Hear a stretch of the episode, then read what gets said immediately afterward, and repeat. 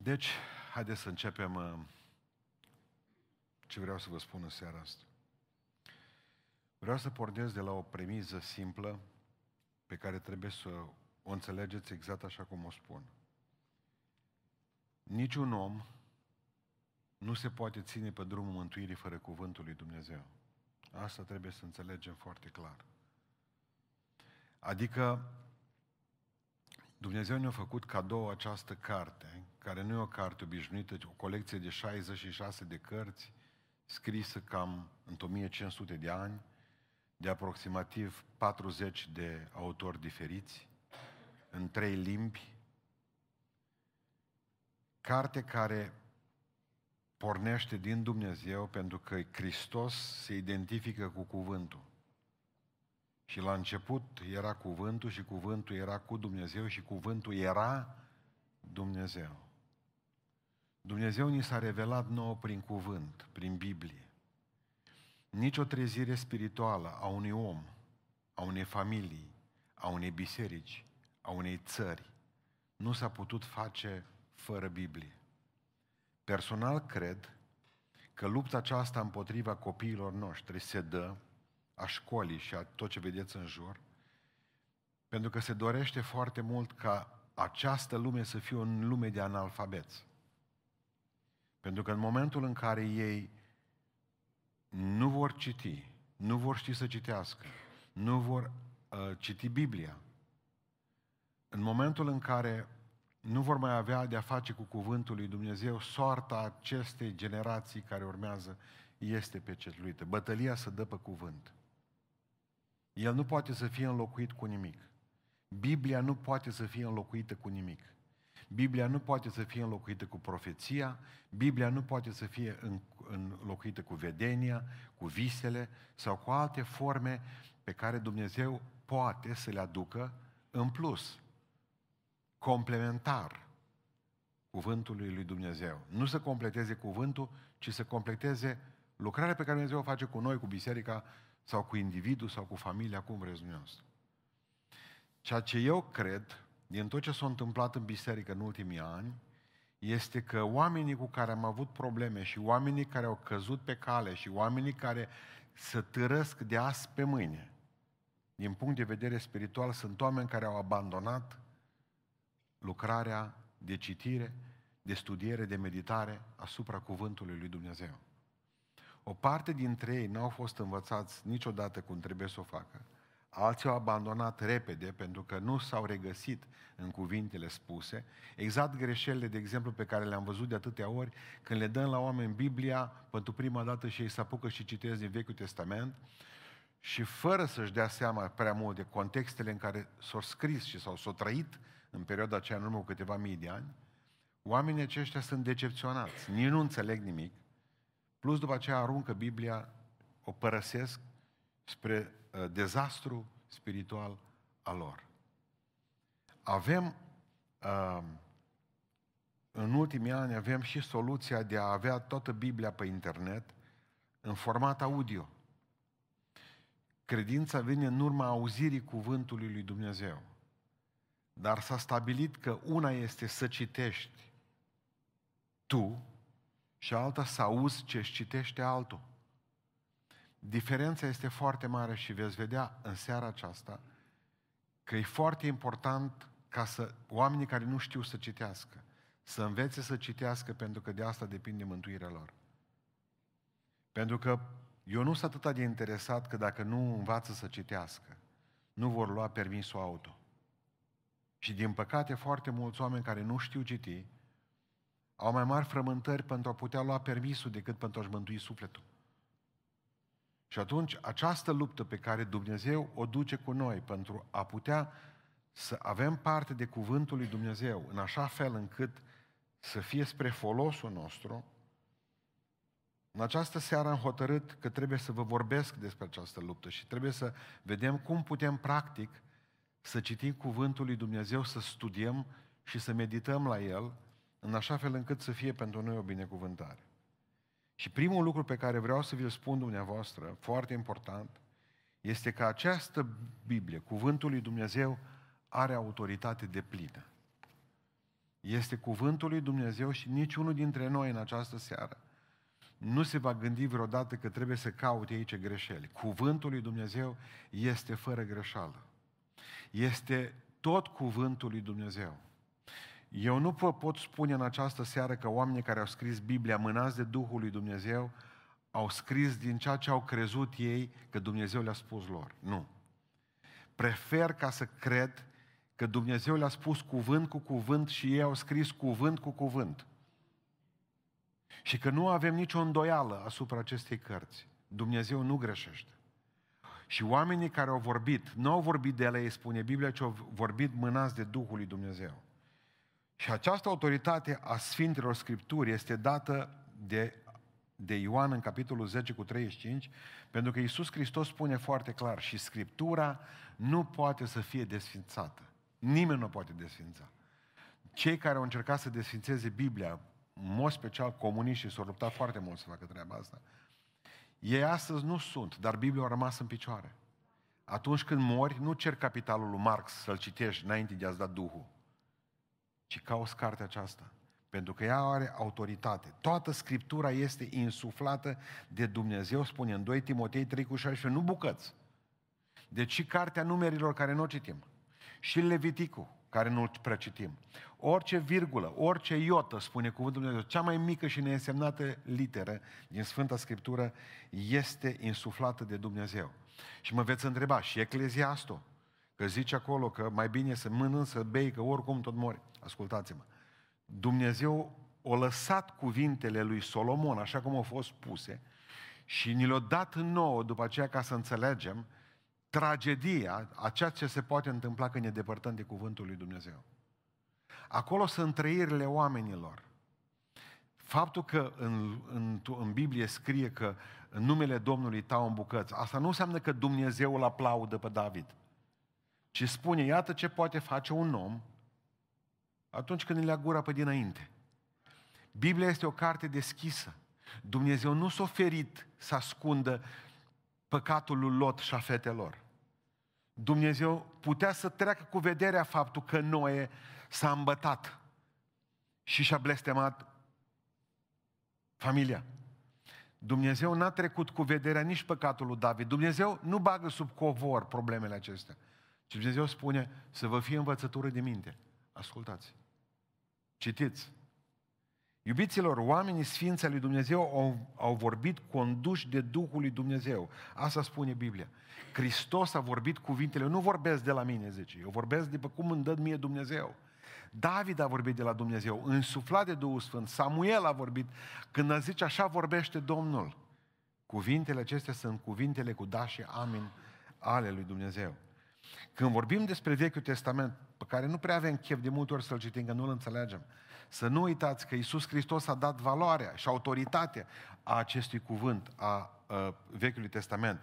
Până el când i-a spus diavolului că este scris, când erau în pustia Carantaniei acolo și diavolul tot venea și îl ispitea. Când a zis Hristos că e scris diavolului, S-a referit la Vechiul Testament, că ăsta era scris atunci. Noul Testament, când Hristos se bătea cu, cu satana. Nu era scris Noul Testament, dar Vechiul Testament era scris. Și Hristos face apel la diavol, zice, te înving cu Vechiul Testament pe tine. Deci numai cu nou. De asemenea, Iisus a dat autoritate Noului Testament și a spus, învățați-i să păzească pe oameni. Tot ce v-am poruncit eu. Unde? Noul Testament. E simplu.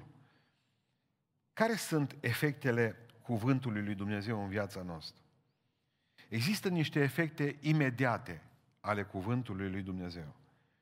Și primul efect este că trebuie să înțelegem că răspunsul la ceea ce citim noi determină efectul asupra vieții noastre. Să vă explic. Eu pot citi un pasaj din Sfânta Scriptură exact cum aș citi, eu știu, mersul trenurilor. Și să nu mă afecteze pasajul pe care îl citesc. Dar, dar, dar dacă eu cred ce citesc în Sfânta Scriptură, în momentul respectiv cuvântul acela pe care eu l-am crezut intră în mine și funcționează deja în mine. Lucrează în mine. Explicăm imediat. Primiți, zice cuvântul Lui Dumnezeu în Iacov 1 cu 21, primiți cu blândețe cuvântul, acum ascultați, sădit, pus în voi, Nu spuneți, bă, ăsta nu a fost pentru mine uh, predica asta. Sau cuvântul acesta pe care l-am citit aici, nu m-am regăsit. Ne regăsim în toate. De aceea zice, primiți-l cu blândețe, adică așezați. E pentru voi cuvântul acesta. În 1 Corinteni 1 cu 18 spune, cuvântul crucii e o nebunie pentru cei ce pierd, dar pentru, ca, pentru noi care suntem mântuiți, este puterea lui Dumnezeu. Observați, pentru, ulții, pentru unii nebunie, dar pentru noi cel care le credem este puterea lui Dumnezeu. E bun, cum se manifestă această putere? În momentul în care citești. Ce se poate întâmpla în viața ta când citești?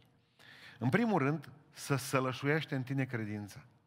Ăsta este primul lucru pe care noi îl primim în momentul în care citim cuvântul lui Dumnezeu. În Roman 10 cu 17, credința vine în urma auzirii cuvântului lui Dumnezeu. Primim credință prin cuvântul acesta, prin cartea aceasta. Pentru că în ea este puterea lui Dumnezeu care lucrează în noi în momentul în care noi credem că ceea ce Dumnezeu a spus e adevărat. Pentru mine, pentru familia mea, pentru biserică, pentru ceilalți oameni, pentru dușmanii mei. Funcționează pentru că eu cred lucrul acesta. În al doilea rând, cuvântul acesta, așa cum am spus data trecută când am vorbit despre botezul cu Duhul Sfânt, cuvântul acesta produce naștere din nou. Și spune Sfânta Scriptură în 1 Petru 1 cu 23, voi ați fost născuți din nou, nu dintr-o sămânță care poate putrezi, ci una care nu poate putrezi și care este cuvântul lui Dumnezeu. Născuți din nou, avem credință și naștere din nou pe baza cuvântului lui Dumnezeu. Uitați un lucru. Bă, sunt câțiva oameni cu care Liviu tot ia legătura. Bă, că nu se pot lăsa de țigări, ba de minciună, ba nu știu ce mai au de furat în sfârșit. Băi, dar se luptă pentru asta. Și mereu, mereu întrebând dacă Biblia cum stai, n-am prea am avut vreme. N-ai cum să biruiești niciodată. Nici o problemă din viața ta nu poate să fie biruită. N-ai cum să biruiești uh, ceea ce este în viața ta. Eu știu. Să treci peste o ispită, să treci peste o legătură a diavolului, să o rupi legătura respectivă, câtă vreme tu nu citești cartea aceasta, pentru că are putere. Putere să rupă, putere să, să binecuvinteze, putere să crească, pentru că până la urmă, în a treilea rând, este hrană duhovnicească, nu numai credință și naștere din nou produce Cuvântul Dumnezeu, ci și hrană pentru noi. Spune 1 Petru 2 cu 2, ca niște prunci născuți de curând, să doriți laptele duhovnicesc și curat, ca să creșteți în toate privințele. Deci nu crești numai spiritual, nu crești numai sufletește, crești și intelectual. Niciodată un om nu poate să fie prost dacă citește Biblia. Omul ăla a crescut. Omul ăla poate să stea de vorbă cu un om simplu, omul care citește Biblia poate să stea de vorbă cu un președinte de țară sau poate să stea de vorbă cu uh, domnul Aurel Pop, care este președintele Academiei Române. Poți să stai de vorbă cu oricine. Să nu fi citit o altă carte în viața ta, să nu fi fost la nicio facultate. În momentul în care știi Biblia, poți să vorbești cu toți oamenii din lumea aceasta, pentru că ești un om înțelept. Ești un om puternic și ascultați-mă, oamenii mari, care au ajuns oameni mari, oameni de litere, oameni, ăștia au avut de-a face cu Sfânta Scriptură. În momentul în care tu vorbești cu ei, voi găsiți un teren comun, un teren, uh, cum să vă spun, pe care el cunoaște, el îl știe. Dar ce înseamnă aceast, acest lapte? Laptele, o să vă explic eu. Laptele sunt anumite pasaje din Scriptură care ne plac nouă. Și avem lapte duhovnicesc în care luăm la biberon Bă, îmi place psalmul ăla, îmi place pasajul ăsta, îmi place Noul Testament, îmi plac cuvintele Domnului Iisus Hristos, mă, mai plac mai tare Evangheliile decât celelalte lucruri. Asta e numai lapte. Dar Biblia zice, ca să poți să crești, trebuie să treci, ce Pavel, de la lapte la hrana tare. Și hrana tare, spune Biblia, că este tot cuvântul lui Dumnezeu. Pentru că ascultați în Matei 4 cu 4, tot discuția Domnului nostru Iisus Hristos cu satana. Este scris, omul nu trăiește numai cu pâine, și acum ascultați. Ci cu orice, cu oricare cuvânt al lui Dumnezeu din Sfânta Scriptură. Că din Vechiul Testament, că din Noul Testament, că ni se pare că e interesant, că nu ni se pare că e interesant, cuvântul acesta are putere. Adică va trebui să treceți de la ideea de a deschide Biblia și a citi în ziua aceea unde s-o deschis, pentru că înseamnă că ați ajuns, ați rămas toți prunci. Sunteți tot copii. Înseamnă că trebuie să treceți la studierea clară a Vechiului și a Noului Testament, a Bibliei, a Cuvântului Dumnezeu, ca să aveți pâine, nu numai lapte.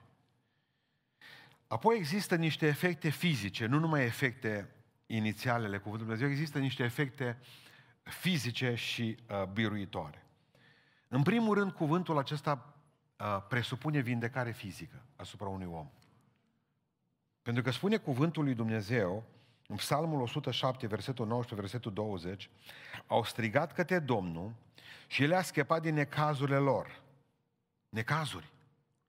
Apoi zice mai departe, a trimis cuvântul său și a vindecat. Asta e o boală obișnuită, dar mai zice ceva mai tare după aceea. Și a scăpat de groapă. Voi ați fost atenți? Deci a scăpat odată din necazuri. Necazurile pot să aibă, n-aibă de a face cu fizică, cu boala. Fizicul poate să fie altceva. Deci necazurile noastre sunt rezolvate în momentul în care citim și credem Sfântă Scriptură. Doi, avem vindecare imediată de bolile pe care noi le avem când citim Cuvântul lui Dumnezeu și încă ceva, ne scapă de bolile grave, pentru că spune și a scăpat de groapă. Ce vreau să vă spun aici? O să vă citesc în Proverbe 4 cu versetul 20, să-mi dați uh, uh, că nu l-am trecut aici, dar mi-am adus aminte de el acum. În Proverbe vreau să vă citesc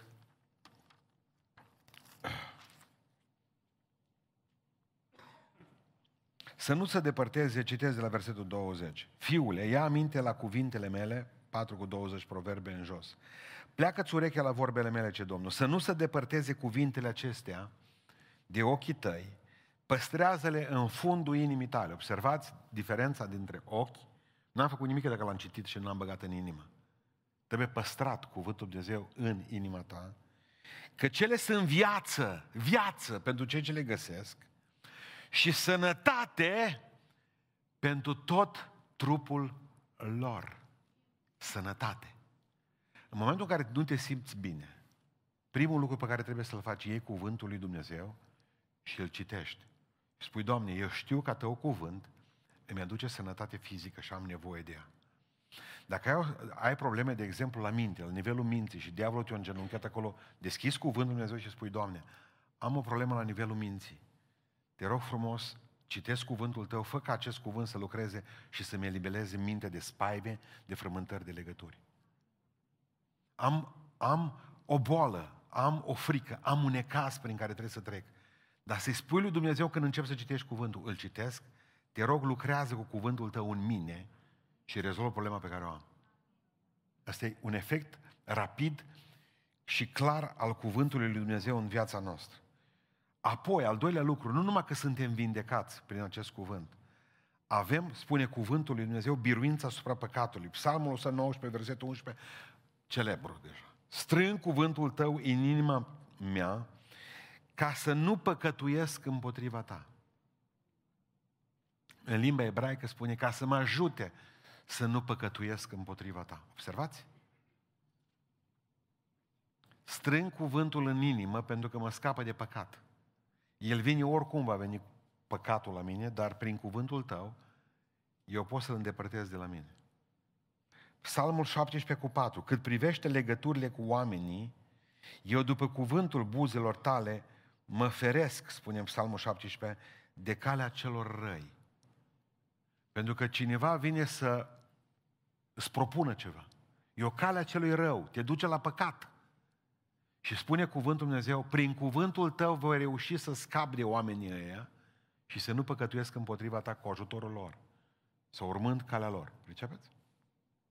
Deci avem biruință, vindecare fizică, avem biruință asupra păcatului, avem biruință asupra lui satana. Luca 4, Matei 4, citiți cuvântul Dumnezeu și veți vedea că Iisus Hristos se luptă cu diavolul cu Biblia. Este scris satană, zice cuvântul Dumnezeu, plin de Duhul Sfânt, este scris și plin de puterea Duhului după ce a rostit cuvântul. Este interesant acest, acest lucru. Plin de Duhul Sfânt înainte de a cita și apoi plin de puterea Duhului Sfânt după ce a început să citeze versete din Biblie. Observați că toate armele din Efeseni 6 sunt arme de apărare și coiful, și platoșa, și încălțămintele, și scutul. Un singur, un singură, o singură armă de luptă ofensivă. Sabia cuvântului lui Dumnezeu. Deci, câtă vreme n-ai Biblie, doar te aperi. Doamne, nu mă lăsa. Deci, câtă vreme nu-i Biblie, doar te aperi. Cu scutul te aperi, cu uh, zalele te aperi, cu coiful te aperi. Doamne, dar satana tot vine și dă pe tine. Numai atâta diferență este că te bate tot timpul și dă cu pumni în tine, dar te aperi. Te aperi. Dar cu sabia îl bați. Pentru că sabia este armă de atac. În 1 Ioan 2 cu 14 v-am scris tinerilor, fiindcă sunteți tari, dacă cuvântul, aici noi avem și, acolo e dacă, în original, dacă cuvântul Dumnezeu rămâne în voi și l-ați biruit pe cel rău. Deci rămâneți tari tinerilor dacă cuvântul lui Dumnezeu rămâne în voi, nu intră pe ureche și iasă pe cealaltă. Un alt lucru pe care îl avem, al patrulea lucru pe care ne-l dă Sfânta Scriptură, deci pe lângă vindecare fizică, pe lângă rezolvarea problemelor, necazurilor noastre, pe lângă biruința spre păcatului, pentru pe biruința spre diavolului. În a patrulea rând avem sfințirea. În Ioan, în capitolul 17, mamele noastre știți cum ne binecuvântau, o sfințească-te Dumnezeu. Știau ceva. Dar sfințirea nu poate să vină decât prin cuvântul Dumnezeu. Sfințește-i, Tată, prin cuvântul tău. Cuvântul tău este adevărul. Nu există cale spre sfințenie în afara cuvântului lui Dumnezeu. Acum, va trebui să discutăm în această seară mai mult, din punct de vedere practic, cum trebuie să studiem Biblia aceasta, cartea aceasta. În primul rând, trebuie ca să înțelegem că această practică a studiului uh, este importantă pentru că mulți rămân la problemele vieții lor vechi și a păcatelor care vin în urma lor, a firii pământești care țipă mereu în ei, pentru că oamenii aceștia nu studiază. Iisus a spus clar că doar prin cunoașterea adevărului, prin cunoașterea Biblia, Cuvântul Dumnezeu, vom ajunge uh, slobozi. Și asta contează foarte mult să înțelegeți. Adevărata libertate în Hristos, eliberare de puterea vrăjmașului, a diavolului, nu se poate produce decât prin cuvântul lui Dumnezeu. Și atunci va trebui să studiem. Trebuie să, să vedem ce înseamnă studiu, în primul rând. Haideți să studiem Biblia, zicem noi. Bun, dar ce înseamnă studiul acesta? Studiul este o, o cum să vă spun o concentrare a minții cu scopul de a înțelege.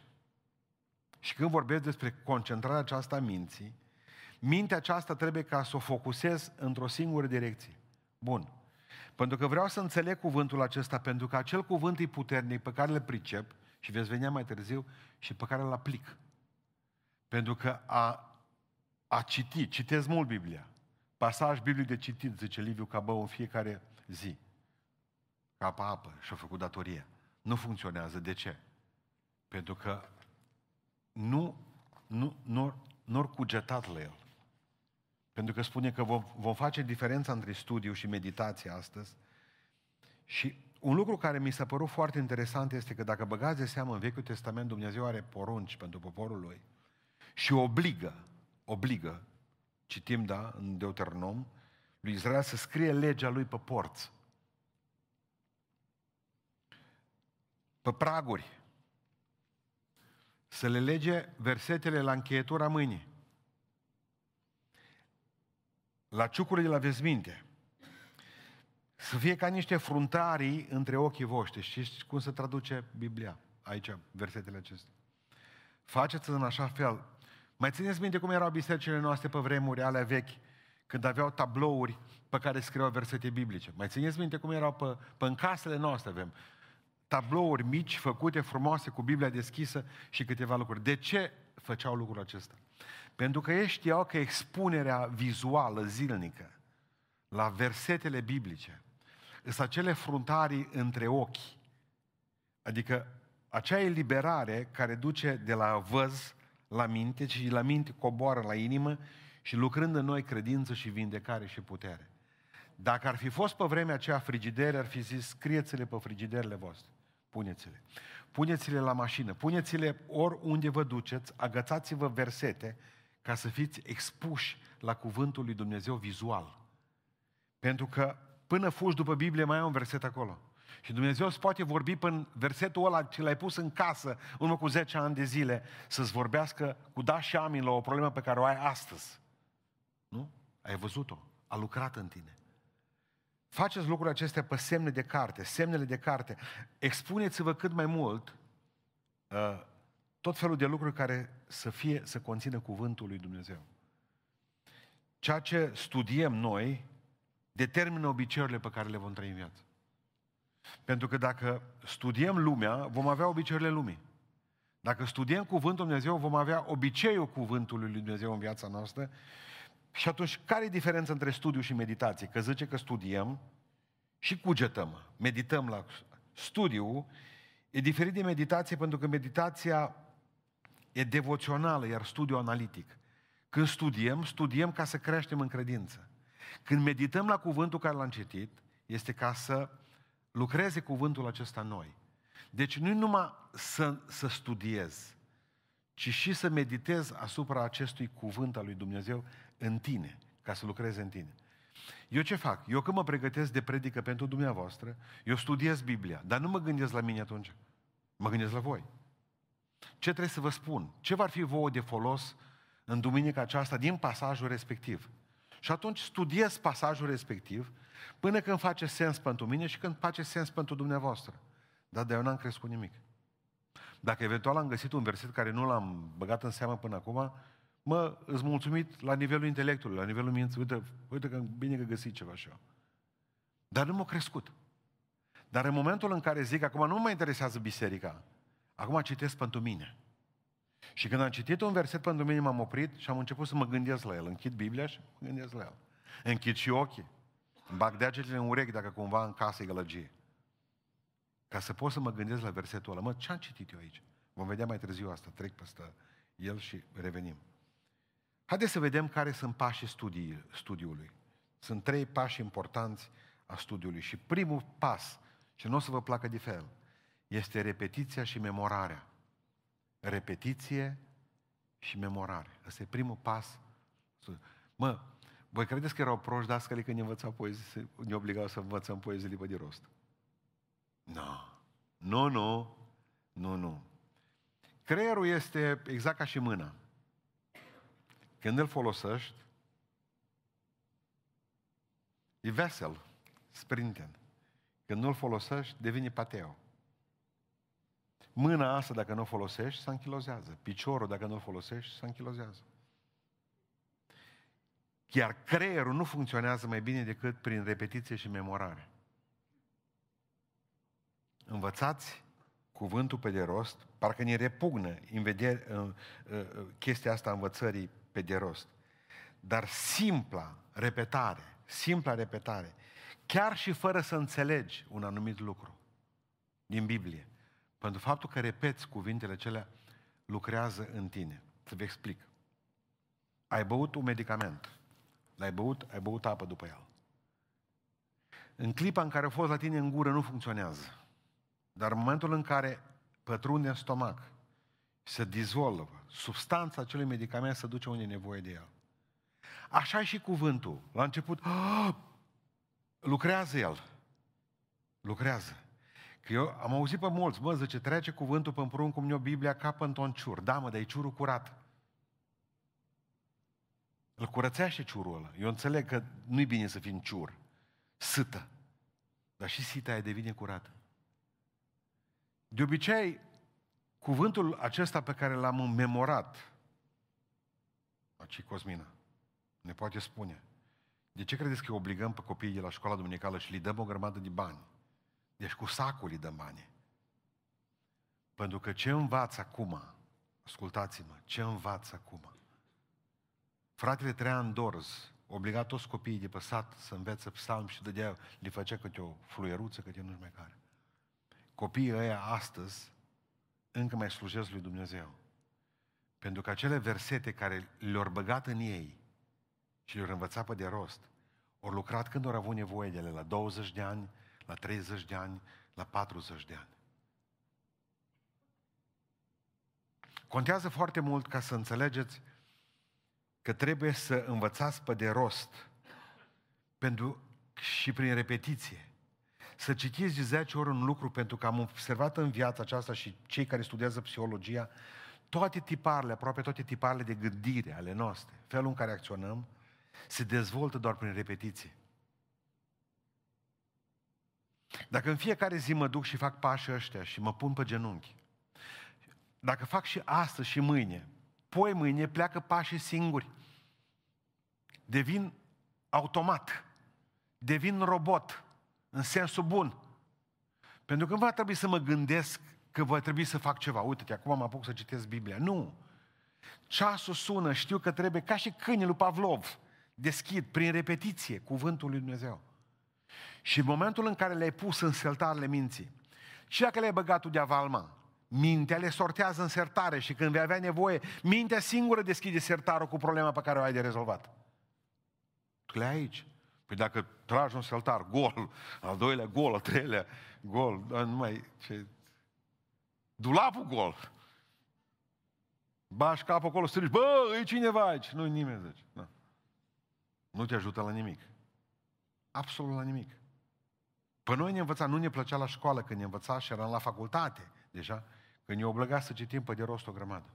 Aveam profesori care știau, de exemplu, aveam un profesor care știa, era profesor de Evanghelia după Ioan, atâta preda numai. Dar o știa toată pe de rost. Virgule. Nu-i trebuia Biblie niciodată. Tot Evanghelia după Ioan pe de rost. Asta au făcut. Repetiție și memorare, primul lucru. Al doilea lucru, concentrarea.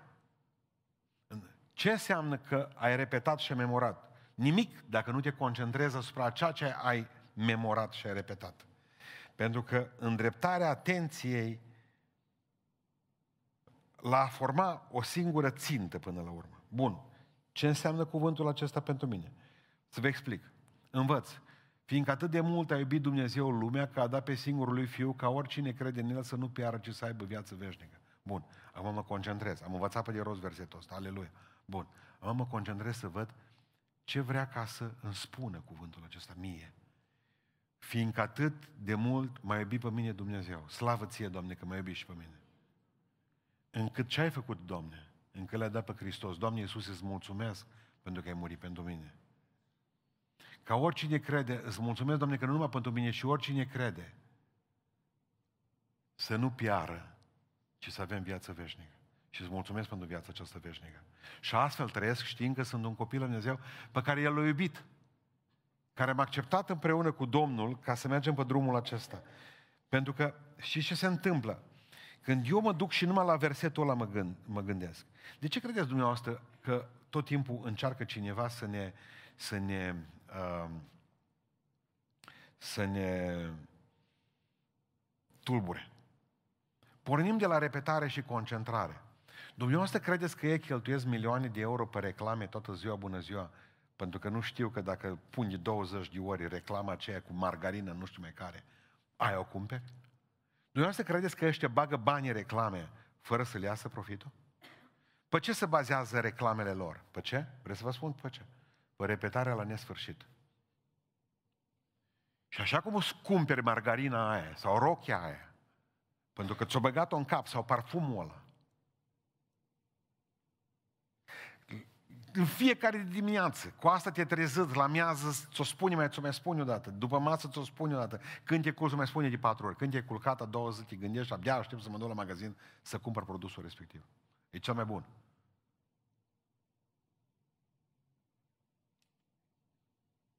E foarte interesant asta. În momentul în care ei ne-au băgat lucrurile astea în cap, următorul pas pe care îl face lumea și Dumnezeu vine și ne spune nouă, vedeți ce face lumea, aveți și voi grijă, este ca să ne distragă atenția. Bun, s-o băgat în cap ideea cu margarina aia. Dar nu te mai gândi acolo acum. Du-te și cumpără-ți-o și gata. Ne oprim le. Bă, dar dacă, dacă începem să le luăm așa părând, hai să ne gândim puțin la margarina asta. Stai și te gândești. Bă, n-ar fi bine să mă uit eu să văd, mai bună margarina, nu e bună. Și când vezi câtă grăsime și când vezi ce e băgat în ea, parcă nu mai vin să mai cumperi, mă. Și atunci cu toate reclamele alea lor, nu mai cumperi. Pentru că te-ai gândit la ea. Pentru că ți-ai concentrat gândirea acolo. Și atunci de ce vor să-ți fragmenteze gândirea? Să nu te mai gândești la un lucru. Și cum se fragmentează gândirea? Dracu vine în momentul în care vrei să te concentrezi, să citești, să înțelegi un anumit lucru, nu mai vine și te sună satana te pui să te rogi, te sună satana.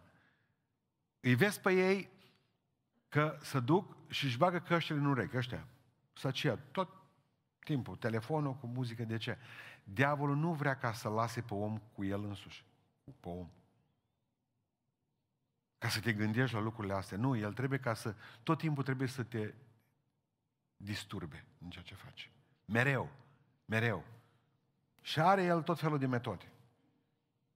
Și următorul pas este înțelegerea. Următorul pas este înțelegerea. Nu adevărul. Și încă o dată vă spun direct, nu cartea aceasta, ci aplicarea ei în viața ta te va face liber. Veți cunoaște adevărul și adevărul vă face slobozi. Cunoașterea adevărului înseamnă aplicabilitatea lui până la capăt. Pentru că n-am făcut nimic dacă știm Biblia și există atei care știu Biblia foarte bine, dar nu o cred. Deci înseamnă că acest cuvânt, pentru că nu-L iubim pe Dumnezeu mai mult decât iubim cartea aceasta, pentru că asta e Dumnezeu, cartea aceasta e Dumnezeu. Hristos a zis, eu sunt cuvântul și cuvântul cu Dumnezeu și cuvântul e Dumnezeu. Bun. Eu cred că această carte, nu, dacă noi iubim, nu iubim nici pe Dumnezeu. Clar. Ori această carte, în momentul în care eu o trăiesc, după ce am repetat-o, după ce m-am concentrat asupra acelui text pe care l-am scris, după ce încep să o aplic în viața mea, învăț mereu, nu fur, nu fur, nu fur, nu fur. Mă gândesc ce înseamnă furtul. Hai să mă gândesc la câteva forme de furt. Și pe aceea ce fac? Mă păzesc ca nu cumva vreodată să iau ce nu este al meu. Observați cum am lucrat. Că dacă știu să nu fur, știu doar, am citit în Biblie. Și știu pe de rost versetul să nu fur. Și totuși fur. Mă ajută la ceva. Eventual la o sândă, la pă- să mă duc să mă o sândească Dumnezeu mai tare, că am știut și n-am ascultat de asta. Adică, în momentul în care mă concentrez asupra uh, Biblie și încerc să o înțeleg, știți ce câștigam? Învăț mintea lui Dumnezeu. Cum o învăț? Încep să gândesc ca El. Pentru că dacă Dumnezeu și-a spus gândirea pentru noi aici, în Sfânta Scriptură, și eu o citesc, o memorez, mă concentrez asupra ei și încerc să o înțeleg, eu încep să înțeleg mintea lui Dumnezeu. Și știu cum Dumnezeu mereu scrie ce-ar face Hristos, au tânării noștri brățări, ce-ar face Hristos în locul meu. Nu trebuie să mai pun în brățară. Știu. Și în momentul în care înțeleg mintea lui Dumnezeu, când trebuie să mă duc undeva într-un loc, nu mă mai duc să întreb pastorul, nici prorocul. Pentru că deja știu ce gândește Dumnezeu despre asta în Biblie. Deja gândesc cu mintea Lui. Deja gândesc din perspectiva lui Dumnezeu. Să nu, conf- să nu conf- confundați cunoașterea lui Dumnezeu cu acumularea de cunoștințe. Poți să știi toată Biblia. Dacă n-ai aplicat-o, doar ai acumulat cunoștințe. Biblia aplicată este cuvântul viu și lucrător în viața noastră. Bun. Trebuie să studiez, asta este clar. Bun. Ce trebuie să fac pentru asta? În primul rând trebuie să mă gândesc că îmi trebuie o Biblie după mine. O Biblie, mă, nu mai văd bine. Am o, la modă o bibliuță micuță. Nu mai țin. Dacă vă trebuie o Biblie, dacă, de exemplu, ediția Cornilescu nu vi mai bună, Poate că vă place limbajul vechi al uh, lui Bartolomeu Anania. Luați-o pe aceea. Dacă vă place o anumită Biblie, o altă traducere a Bibliei mai nouă, mai modernă, luați-o pe aceea. Dacă v-ați obișnuit cu asta, varianta asta originală a lui Cornelescu, care o folosim de 100 de ani, luați-o pe aia. Dar în primul rând, Biblia trebuie să fie un instrument pe care să-l aveți dumneavoastră tot timpul în casă, în viață, în mână, în cap. Deci, în jurul, în jurul Bibliei trebuie pivotată viața dumneavoastră. Biblia trebuie să fie pivotul principal. În momentul în care te duci la om și zici, hai, dă-mi o Biblie să citim ceva. Și vezi că tă se duce pe în casă disperată, pe coate pe sub dulapuri, pe merge acolo și își bate muierea în cămară, indie pus-o, indie, atunci e problemă gravă. Atunci e o problemă gravă, gravă, gravă. De ce? Înseamnă că oamenii nu au contact cu Sfânta Scriptură. El trebuie ca să pună mâna pe Biblie, trebuie să știe în clipa aceea ce probleme sunt, pentru că deja el este un instrument. Și ce înseamnă Biblia ca instrument pentru creștini? Ce înseamnă pentru chirurg bisturiu? Ce înseamnă pentru mecanic cheile? Ce înseamnă pentru profesor pixul? Stilou când dă câte o, câte o notă. Asta vreau să înțelegeți. Cuvântul lui Dumnezeu trebuie să vă fie aproape. În al doilea rând, vă trebuie un plan. Zilnic, zilnic, Hristos vine și zice, un ceas n-ați putut veghea împreună cu mine. Ce înseamnă planul acela? În primul rând înseamnă timp.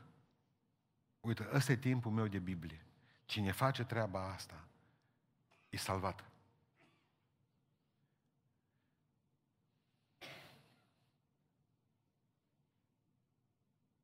Nu contează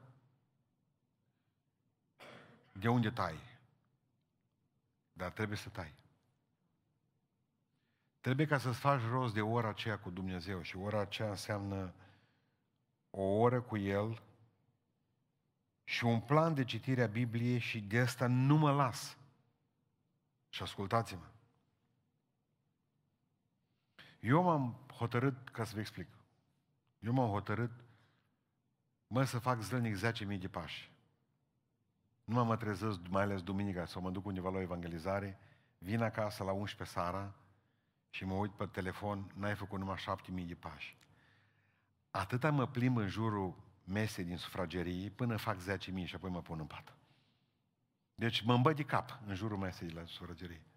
Nu stau pe afară, mai fuși câini ăștia pe aici, vin câini pe aici.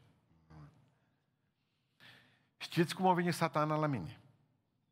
Lasă că faci mâinii 20 de mii. Ai făcut astăzi șapte mii, faci mâinii 13. Dintr-o dată, el e mare matematician, dracu. Deci el o știu numai 13 mii și mâinea e vreme destulă. Nu faceți așa. Exact cum îi mai întreabă Liviu, zice, ai citit Biblia? Zice, mă, astăzi n-am citit-o, dar mâine citit cele șase capitole. În viac.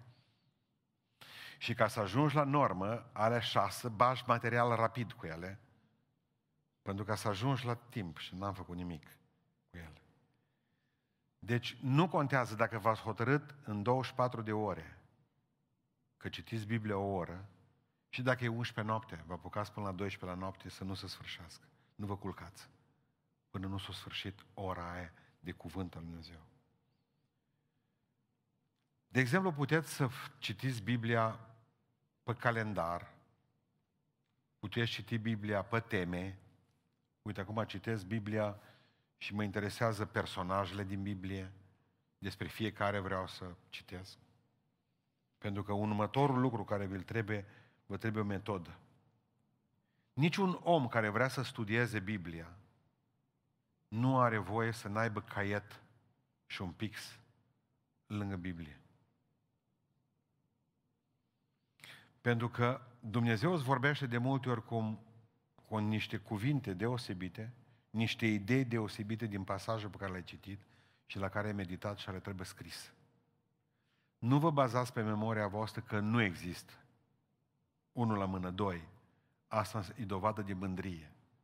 Lipsa creonului și a hârtiei e dovadă de mândrie. Încă vă credeți că aveți capacități. Nu le avem niciunul. Uitarea ne este mai familiară, familiară la toți decât aducerea aminte. Nu. Nu, nu. Deci lângă Biblie trebuie să aveți un caiet. Studiați Cuvântul Dumnezeu și notați ideile principale de acolo. De ce s-a întâmplat asta? De ce? Care e problema aceasta? Adică discuți cu alții după aceea. Uite unde am ajuns. Sunt... Nu înțeleg acolo cu Samuel cum s-a întâmplat. Vă mai trebuie după aceea când citiți Biblia pe lângă un caiet și un creion. Vă mai trebuie un loc pe care să-l aveți dumneavoastră în care încercați să nu vă tulbure nimeni. Puneți telefonul pe modul avion. Uitați, încercați în seara asta să citiți Biblia. Dacă nu vă sună cineva până în trei ale trei capitole, să vin să spuneți că nu vă sună nimeni. Satana nu suportă în momentul în care un creștin să nu vină după aceea. Nu te uiți o să vezi dacă ți-o mai dat like cineva sau dacă să vezi care-i treabă. Deloc te duci, te uiți, să vezi cum o fi vremea mâine. În timp ce citești Biblia. Apoi, după aceea,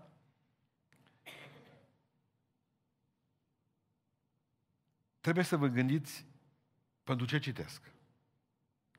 Citesc ca să știu, citesc ca să fiu și schimbat, pentru că, în primul rând, când studiem, spuneam, întrebarea ce vrea să spună autorul ăsta, ce vrea să spună Samuel, când citesc și studiez Biblia.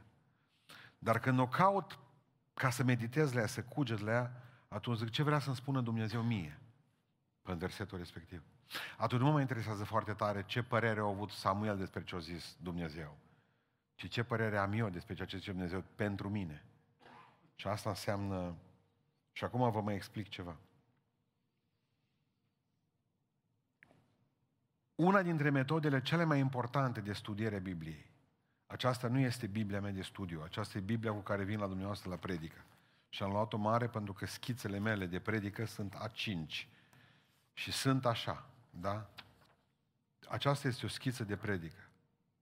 Ca să încap în Biblie și să stea liniștit acolo bine, plus după aceea că nu mai văd bine fără ochelari, trebuie ca să am Biblie mare. Dar vă arăt pe schița aceasta ce am pe Biblie acasă. Dacă băgați de seamă, sunt niște culori. Există un cod de culori pe care automat îl cunosc și știu ce urmează după culorile respective. În momentul în care nu am codul de culori, schița nu face în capul meu niciun fel de sens. Și nu voi mai fi atent la ceea ce vă spun dumneavoastră, sau mai rău, voi face o digresiune, adică te duce pe o parte, că ce face satana cu tine? Vrei să-ți faci un pom, după aceea vine în stânga o creangă. De la o creangă te mai duci pe două ramuri și ești gata. Trecut un ceas, când vrei să te aduni apoi, nu mai pom, numai cu o creangă. Nu. Ca să vină înapoi pe făgaș, vă trebui culori. Și atunci Biblia se studiază de 300 de ani cu cod de culori. Cu cod de culori. O să aveți predica pe... Iar aveți la dumneavoastră caiet și creion. Să vă ferească Dumnezeu și Fecioara Maria să mai veniți altă dată fără asta. Trebuie să aveți la dumneavoastră că uitați. O să rămână pe internet predica, asta ce vă spun, că vreau să vă spun culorile. De ce vă spun că nu e un moft? Noi suntem oameni care percepem lucrurile vizual. Iar culorile se întipăresc în memoria noastră și orice verset colorat într-un anumit fel va fi mai ușor de învățat decât unul care nu este colorat. Vă va trebui o Biblie de studiu și întotdeauna să căutați Biblia care are pagini, uitați-vă, mai groase. Mai groase. Că dacă vă luați o Biblie ca să fie subțire, subțire, pagine nu vă vor ajuta la colorat. După aceea trebuie să vă gândiți că vă trebuie niște culori. Există culori care nu trec dincolo. Cumpărați culorile și veți vedea că dacă cumva subliniați pe partea asta și o trecut dincolo, nu-i bună culoare. Există un fel de carioci speciale pentru așa ceva. Și atunci să vă explic ce facem cu culorile. Vă trebuie o Biblie cu, cu pagini mai groase și vă trebuie culori codul internațional în care se lucrează. 90% dintre cei care studiază Biblia folosesc următoarele culori. Acum ascultați. Albastru. Deci culoarea albastră întotdeauna are de-a face cu Dumnezeu. Și atunci, oriunde apare numele lui Dumnezeu, subliniați cu albastru, unde este vorba de Trinitate, subliniați cu albastru, unde este vorba de uh, numele lui Dumnezeu sau de atributele lui Dumnezeu. Tu ești cel vrednic, tu ești El Shaddai, Dumnezeu Totuputernic. Tu ești Dumnezeu care mă vindecă. Atunci acolo subliniați cu albastru Dumnezeu Jehova Rafa. Sub... Subliniați cu albastru asta. Oriunde apare numele lui Dumnezeu, subliniați cu albastru. A doua culoare folosită este verde. Acolo cu verde subliniați toate poruncile lui Dumnezeu din Biblie. Că va fi mai ușor atunci când vă trebuie ca să citiți o poruncă, ca să vă vorbească Dumnezeu voie de ce aveți voie și nu aveți voie să faceți. Știți că cei cu verde, îi, atenție, Asta trebuie să o ținem. Poruncile lui Dumnezeu, legile lui Dumnezeu și toate versetele care vorbesc de ascultare, asta trebuie să fac, subliniem cu verde. Albastru Dumnezeu, verde poruncile, legile și a, ascultarea. Cu galben, cu galben, culoarea galbenă, codul culorii galbene este eternitatea. Veșnicia, ca să înțelegeți. Tot ce e vorba de veșnicie. Subliniați cu galben. Uh, cerul. Îngerii. Speranța. Răpirea bisericii. Tot ce are de a face cu cerul și cu eternitate, cu viața veșnică, în partea bună a ei, subliniați cu galben. Cu portocaliu. Culoarea portocalie. Îi păcatul. Subliniem tot ce apare de păcat, ideea de păcat. Satana. E cu portocaliu.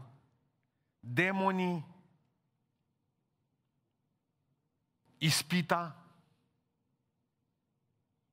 Războiul spiritual influență demonică, blestem,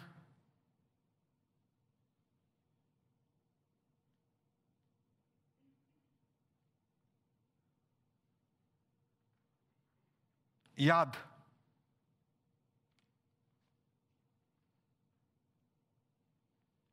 Deci tot ce e rău se sublinează cu portocaliu. Cu roșu.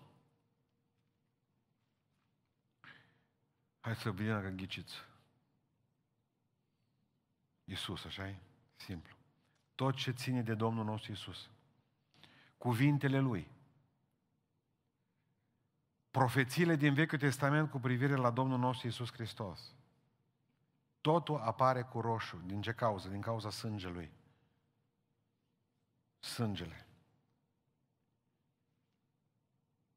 Roz ce facem cu rozul? Acolo punem relații între noi, tot ce vorbește Biblia despre ce să facem unii altora, iubiți-vă unii pe alții, relații dintre frați, dragostea frățească, îmbrăcați-vă cu dragostea frățească. Acolo subliniem cu roz.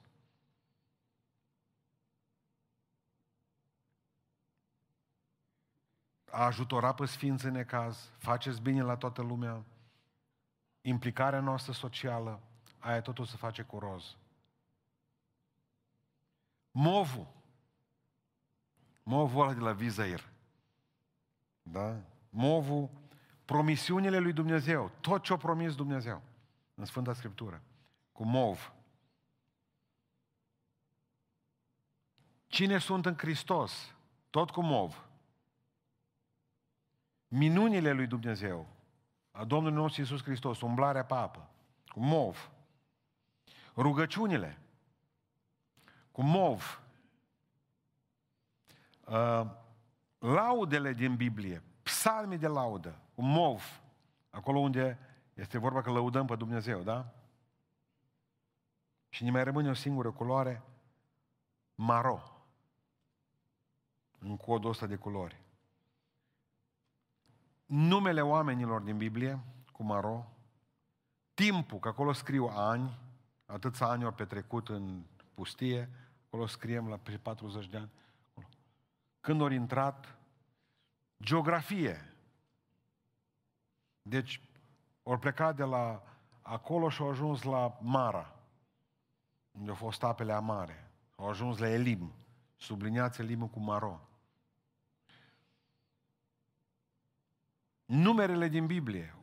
Îngerul a omorât atâția oameni într-o singură zi. Numărul ăla de oameni, subliniați-l cu maro. Au fost atâția în camera odaia de sus. Subliniați cu maro. Pocăiți-vă, m-ați înțeles? În momentul în care deschideți Biblia și aveți culorile astea, atâta vede ușor să citiți Biblia după aceea. După ce ați trecut peste toată Biblia și v-ați colorat-o frumos, conform acestor indicații, indicații E o joacă de copii după aceea, pentru că automat când căutați undeva, știți, mă, dacă e nume de om, dacă e an, îl găsiți la Maro, acolo pe pagina aia, știați. După aceea tot căutăm, nu mai găsim asta. memoria noastră. Acum, eu le-am spus aici, în situația în care nu sunteți daltoniști. Cei care sunteți daltoniști, vă faceți propriile voastre, propriul vostru cod de culori. Eu nu l-am bătut pe ăsta în cui acum. Deci eu v-am spus cam cum fac 90% dintre oameni. Dar voi puteți să aveți propriul vostru cod de culori. Poate că vă place, eu știu că m-au întrebat niște studenți, au fost tare simpatici. Dar zice, de ce n-a spus pe dracu cu negru? Și pe, mă, dacă puneam cu negru, scris cu negru, atunci nu se mai vede nimic. Dacă puneam pe dracu, numai așa dacă ar fi Biblia cu alb scrisă, știți, cu literii, atunci am puteam așeza peste el. Ce așa nu merge. Bun. La ce ne întoarcem? La partea practică. Tot în partea practică suntem cum să avem cinci pași clari pentru a studia Cuvântul lui Dumnezeu. Simplu, nu e atât de complicat. Și primul lucru care îl facem atunci când uh, deschidem Biblia și trebuie să citim un pasaj, primul lucru este observarea. Scrieți observare. Observare.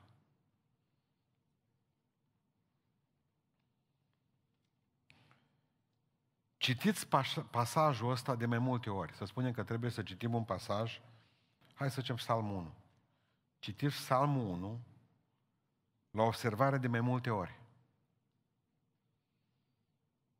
Pentru a obține o mai bună percepție a detaliilor. Și atunci trebuie să pui întrebări la pasaj. Atunci când observi cuvântul acesta. Cine e implicat? Doi oameni sunt un om bun și un om rău. Deci am două personaje în Psalmul 1. Ce fac ei? Unul stă lângă Dumnezeu, ca un pom să de lângă apă, unul stă pe scaunul celor bajocoritori. Unde se duc oamenii aceștia? Unul se duce într-o direcție, celălalt se duce în cealaltă direcție, unul rămâne cu Dumnezeu, ăla se departe cu lumea. Pun întrebări. De ce se întâmplă? De ce Dumnezeu a scris psalmul ăsta? Aici la observare. Pentru ce? Observarea este foarte bună, numai să aveți grijă că atunci când citiți pe Biblie să nu cumva să, să cădeți în niște capcane. Și prima capcană, atunci când citești pentru prima dată un text, este citirea rapidă. De ce citim rapid? Trecem peste asta așa mergem rapid pe text. Pentru că ni se pare că l-am mai citit cândva sau l-am auzit cândva. Și pentru, pentru păcatul ăsta mor predicatorii. Pentru că poți să-l citești de 10 ori pasajul, la de 100 de ori. Și, la o, și să predici de 100 de ori.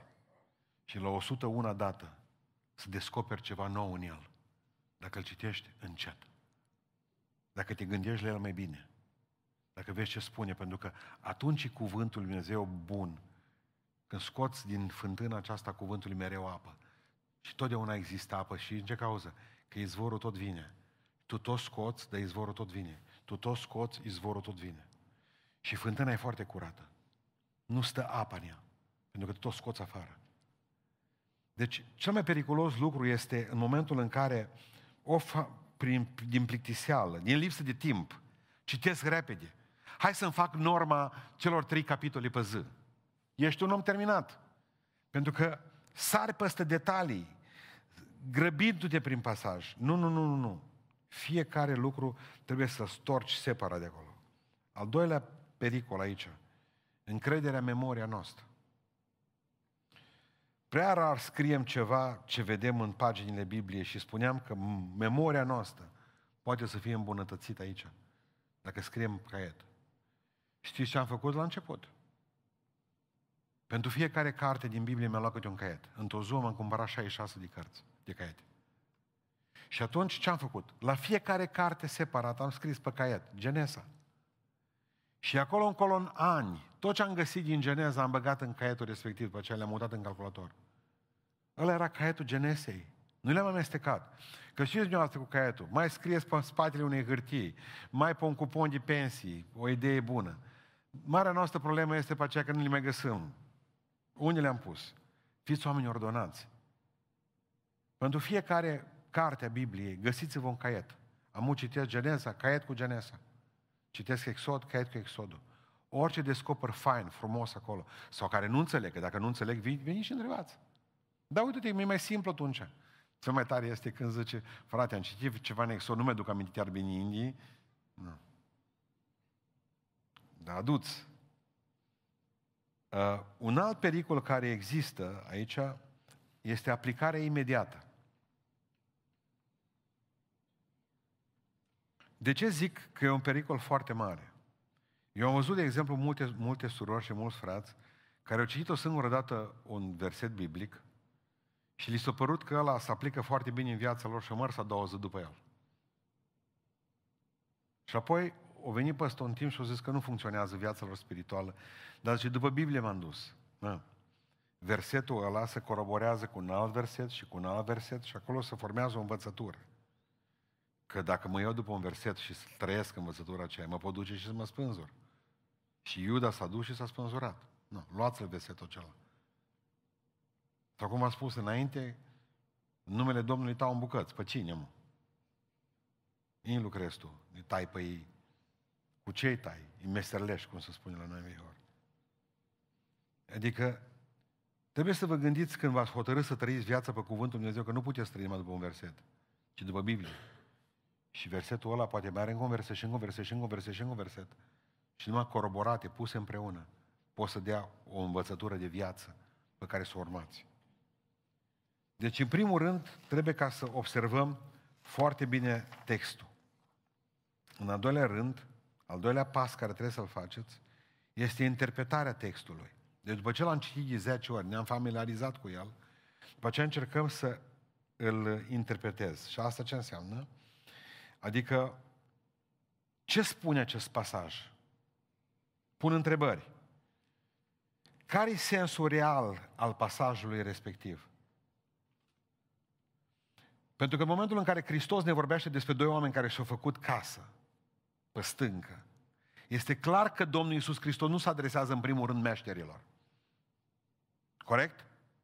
Deși învățăturile sunt clare și pentru meșteri. Bă, când faci o casă, fă mă fundații cu întreabă până dai gitare, să zicea la corect? Bun. Și un meșter poate învăța de aici din Biblie, nu? Că în Biblie ne învață multe. Biblia ne învață să ne spălăm pe dinți. Da? Mirosul gurii tale ca a merelor, zice. Da? Adică nu trebuie să vii moarte când vorbești tu.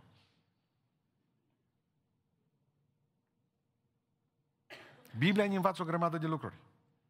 Dumnezeu ne-a învățat și cum să spălăm vasă. Chiar am citit o dată, ții minte, adică ne zis că și tu speli. Da? Am întrebat atunci în biserică, care spală vasă? Și am spus, măi, de la Dumnezeu, bărbață, pentru că Dumnezeu spală vasă. Și au rămas toți muți. Scrie în Biblie. Și așa va face cu acel popor, zice, cu acel loc, ca și cu un vas, zice, pe care le sper de o parte, le sper pe cealaltă parte și îl lasă să usuce. Uite cum și Dumnezeu să spele vasele. Biblia nu este în primul rând o carte pentru meseriași.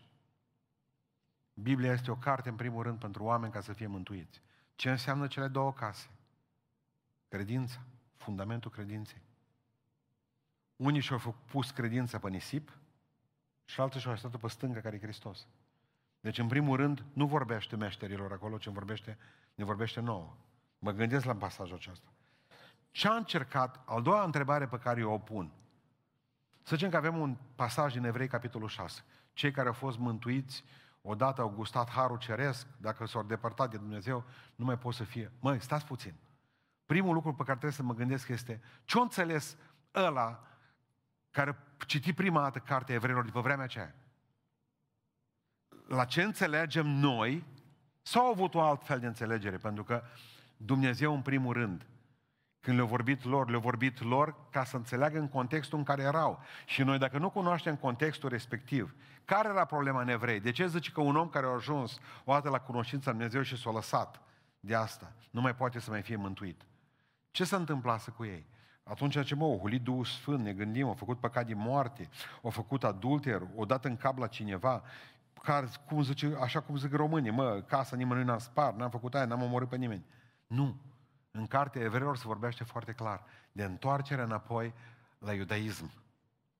Creștinismul să nu fie decât o uh, aripă a iudaismului. Și au venit iudaizatorii cu care Pavel avea conflicte Și au spus, bă, fraților, dacă vreți ca să fiți creștini buni, voi trebuie să fiți evrei buni primat.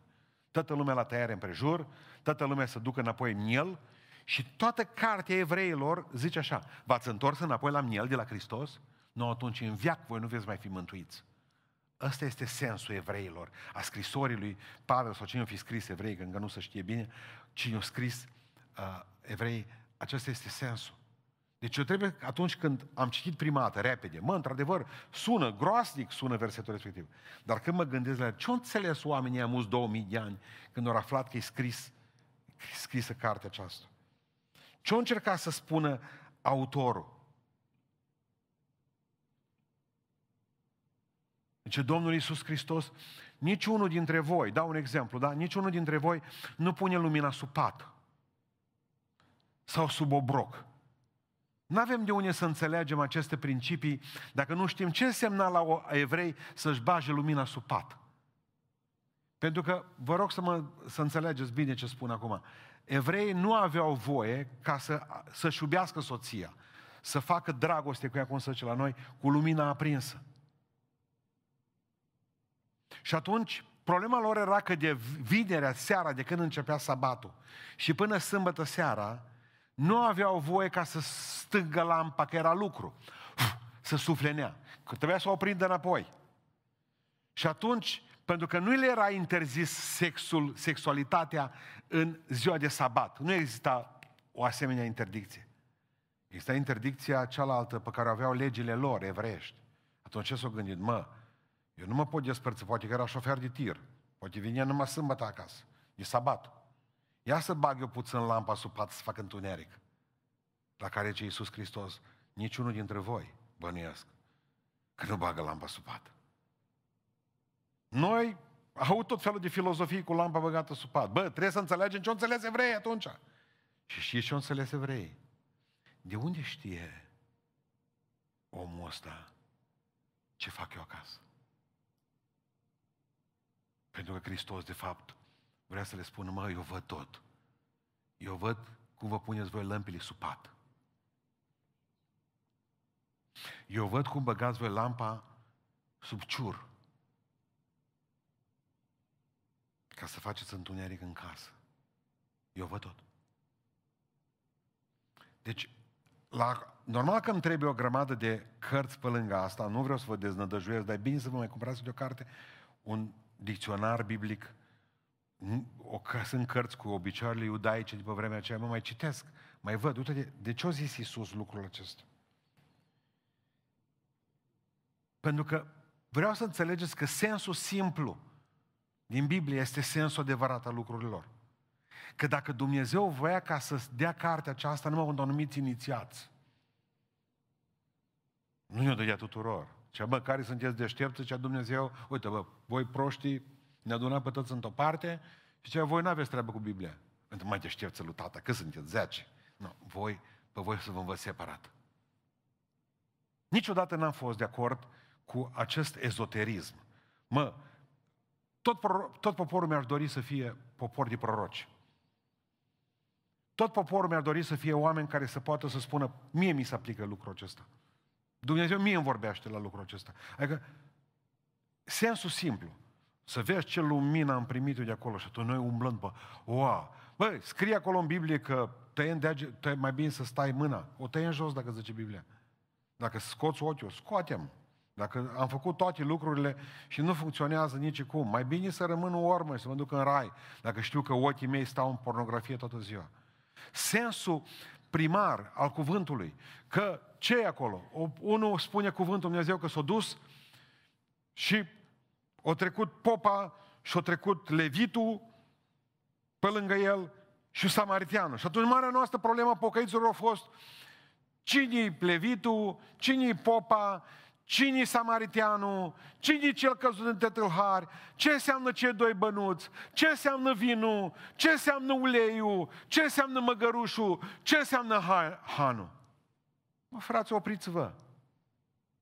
Nu asta a vrut Iisus Hristos să spună acolo. Ce a vrut Iisus Hristos să spună? La sfârșit, cui se pare, zice, că a fost la care l-a băiatul bun din povestea mea? Deci ce ce s-a făcut milă de el. Și ce a zis Iisus cu toată povestea asta? Du-te și fă și tu la fel. Ce are toată pilda asta? Un singur cuvânt. Milă. Fiți milă de oameni, mă, de alții. Sunt o grămadă de amărâți. Păi dacă noi ne băgăm și primim lumini, în cei Vechiul Testament era, ei, doi bănuți Vechiul și Noul Testament, să știți. Mă. M-am vrut să vă spun la ureche, la tăți. Unde lemnul e Duhul Sfânt, dar vinul ce e? Hai să vedem care știți. Vinul. Asta vă spun chiar la ureche. Asta nu funcționează. Adică sunt principii și va, trebuie, trebuie să, prin ce interpretăm uh, Biblia? Zilele acestea m-am, uh, m-am certat cu un prieten de meu, adventist, și el mi-a spus că el interpretează Biblia prin cartea lui Ellen White. Eu am o grămadă de prieteni adventiști de la care n-am auzit prostia asta până la el. Fraților, Biblia nu se interpretează pentru o carte.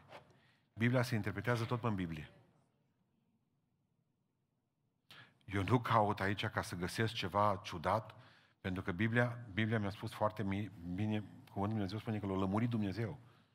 Deci Dumnezeu, după ce a format cartea asta, cuvântului, ce că l-a băgat într-un cuptor, șapte ori l-a ținut acolo și l-a scos lămurit ca argintul. Mi-a rămas ceva zgură. Mi-a rămas ceva zgură. Nu a rămas nimic bun, e curat, ia aveți-l. Am nu apucăm noi să mai căutăm și noi să-l cercetăm, să vedem dacă n-are niște greșeli. Tot cred. Sensul simplu. Da, mă, pe Iona l-a înghețit peștele. Cum? Ia, aha. Deci tot cred, absolut tot. Dacă am ajuns până acolo, nu sunt, nu pornesc politici, dar uh, povestea pământului plat. Știți, oi rotund, am ca o minge de fotbal, oi ca o plăcintă cu niște margini. Și o întreagă bătălie. M-au întrebat tu ce crezi. Măi, fraților, eu tot atâtea dovezi am și că e rotund, ca și cum e și plăcintă, cum face mama pe lespede. Dar, există un dar pentru mine. Dar, în Biblia mea scrie că Dumnezeu a spus lui Iosua că de dragul lui ce va face? Va opri soarele, mă, pe loc, nu pământul. Și am zis, bă, dacă așa au zis, atunci soarele s-a oprit și nu pământul. Și cu asta am terminat. Orice scrie în Biblie, cred. Pentru că dacă mă îndoiesc de un singur verset din Biblie, satana mă va executa și mă voi îndoi și de altele, și de altele, și de altele. Cred că ați înțeles ce am vrut să zic. Mie Biblia îmi spune că pământul e plat. Și eu n-am ce să fac, indiferent cât râd de mine. Că tot așa o râs, cum a putut să stai uh, Iona în pântece la balenă? Mă, cu greu la balenă. Nu i-a fost ușor, să nu cumva să credeți. Nu la Iona, că Iona a fost nepocăit și la nepocăit bine face că mai dă Dumnezeu cu insul gastric câteodată. La balenă nu a fost ușor. Întrebau celelalte balene, ce ești așa amărâtă? Da, am, am niște enterocolită, nu știu ce am, ce am, nu știu ce pățâi, cred că îngheții un nepocăit. Adică caut să văd prin, acest, prin această interpretare a Bibliei să iau contextul în care s-a scris Dumnezeu asta. Versetele. Țineți minte ce v-am spus duminică. Răspunsul meu pentru oamenii cei care spunea cu unde făgăduința venirii lui dacă Hristos a zis că cei care se tăce cu mine nu vor gusta moartea până nu vor vedea împărăția lui Dumnezeu. Păi am luat-o că a fost în Matei 16 și Matei 17 a fost schimbarea la față. Trebuie să caut înainte de versetele astea. Bun, citesc acum aici. Dar hai să citesc înainte cu un capitol și după cu un capitol să văd când o zis Iisus lucrurile astea. La cine le-a zis? Care a fost problema pentru care Domnul a enunțat un anumit principiu? Cred că ați perceput de asta. Adică când scrie epistola către evrei, în primul rând nu-i către binșani, Trebuie să mă gândesc că de ce o zis, de ce nu o zis că biserica, de evrei din biserica cu tare? Nu, nu, nu, nu, nu, au avut de-a face cu toți evreii. care erau creștini atunci. Înseamnă că acolo e o problemă evreiască în primul rând. Tot timpul îi vorbea și de mare preot. Aveți grijă, voi vreți înapoi mare preot? Este unul deja, Hristos. Mai căutați voi să aduceți voi evrei, vreun mare preot pe aici, muzile astea. Să ne închinăm și la el și la... Nu, nu, nu, nu, nu. Acolo e o problemă evrească. În al doilea rând, dragi, în al treilea rând, după interpretare urmează uh, corelația. Încerc să vă explic și asta.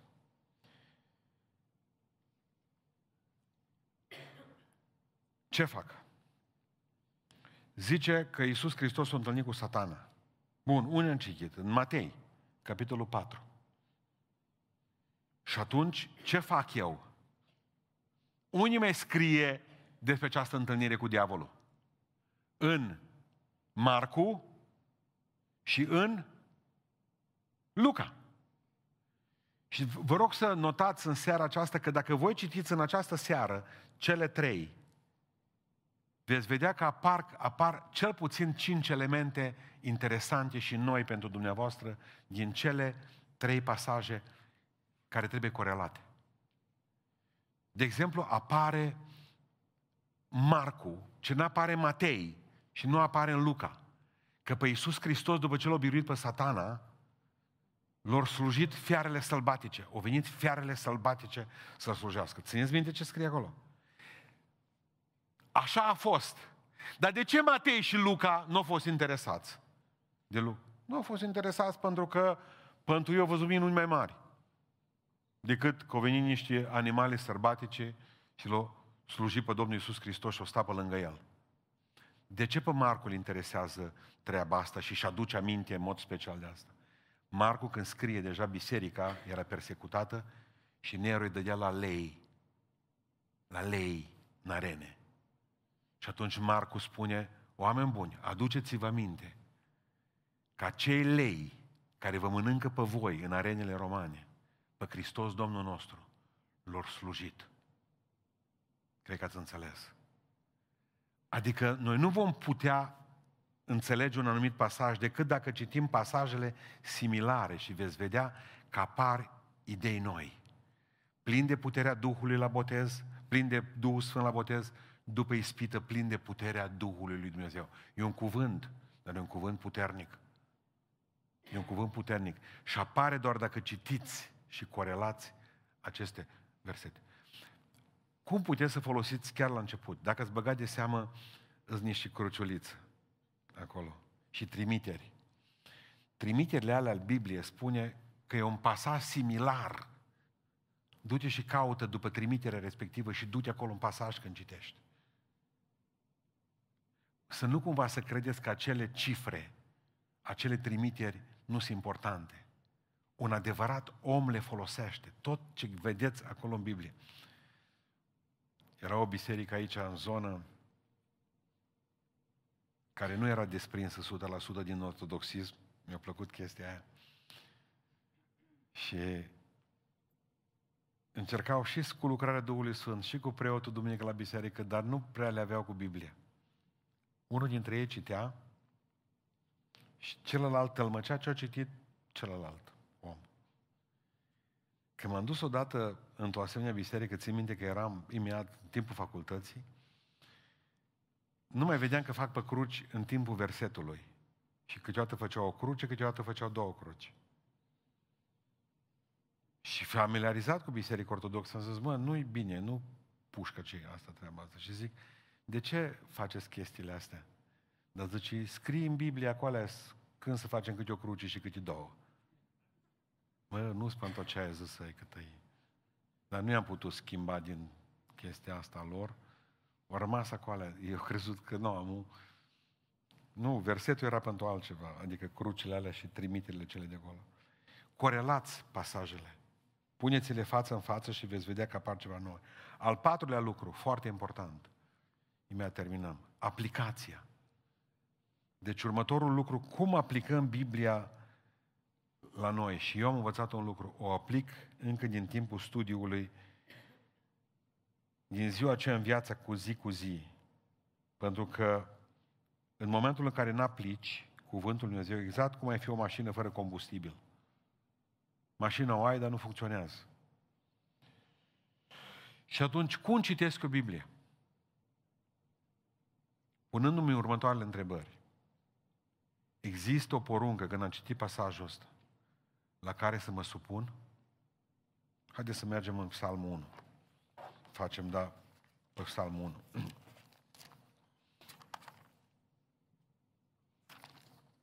Citim Psalmul 1. Și spune cuvântul Dumnezeu în felul următor.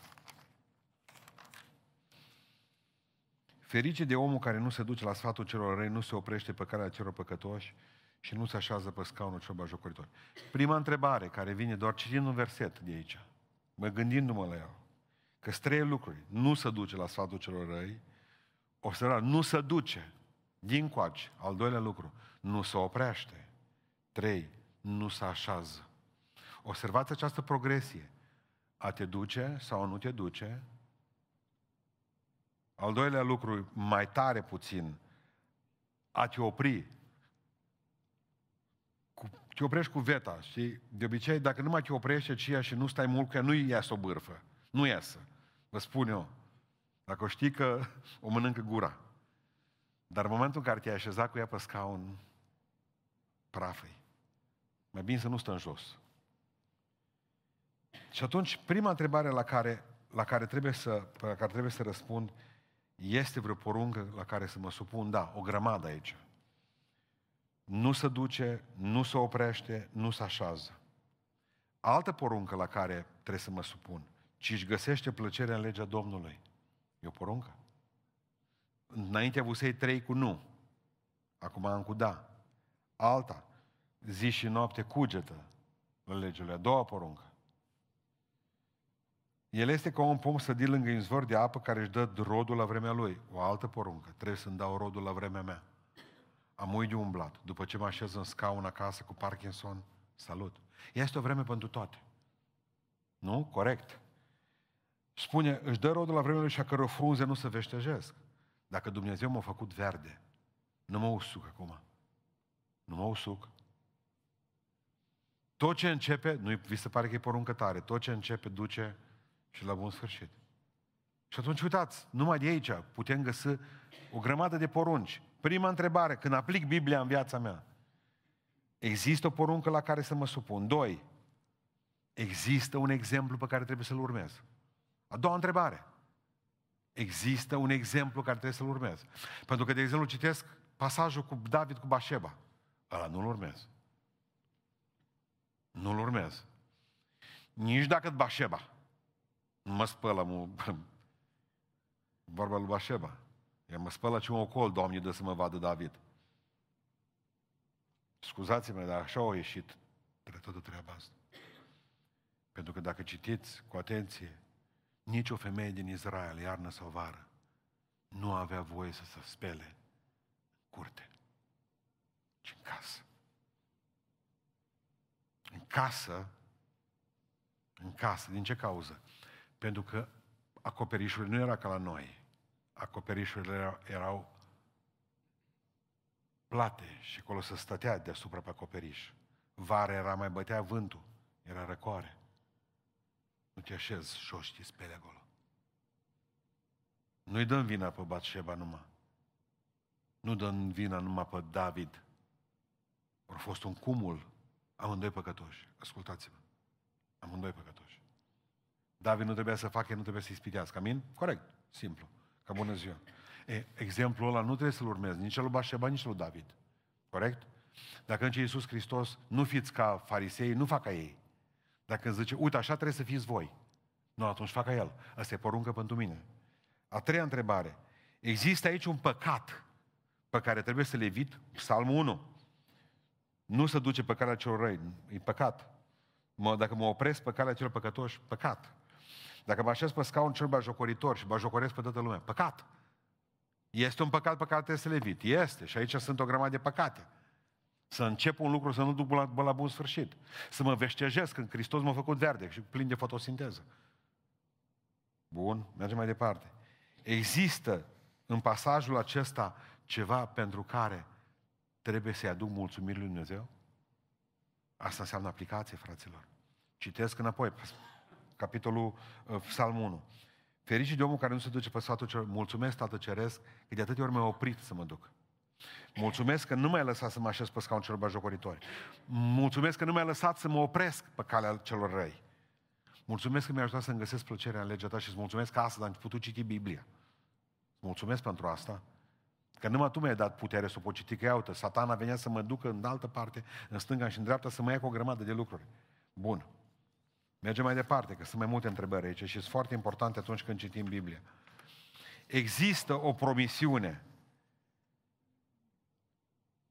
pe care pot să mi-o sușesc din ce am citit? Fiți atenți la asta, e foarte important. Dumnezeu a promis un anumit lucru. Promisiunea asta mi-o pot însuși.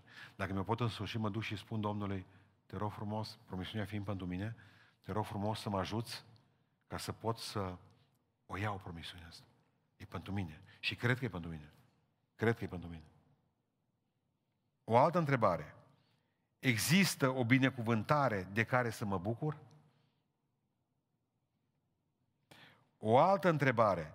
Există în întâmplarea de astăzi un eșec pe care să po- pot să le evit? Citesc despre Iona. Nu vreau să ajung în pântece de balenă. De ce au ajuns în pântece de balenă? Că nu te-au ascultat. O eșuat. Trebuia să meargă. Nu mă lăsa, Doamne, să mă duc la Tars, unde vrea mintea mea. Și ajută-mă să mă duc la Ninive, acolo unde mi-ai trimis. Cred că mi se pare că nu-i grozav acolo. O altă întrebare. Există o victorie pentru mine care trebuie să o câștig? Există o victorie pentru mine care trebuie să o câștig? Merg în salul întâi. Fericit de omul care nu se duce la sfatul celor răi. Doamne, nu m-am dus. Mulțumesc că nu, nu m-am însuțit cu criminalii.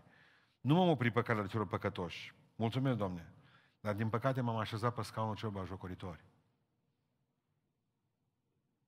Și și eu am râs de cine și mi-am bătut joc de nu știu cine și am bărfit pe nu știu cine.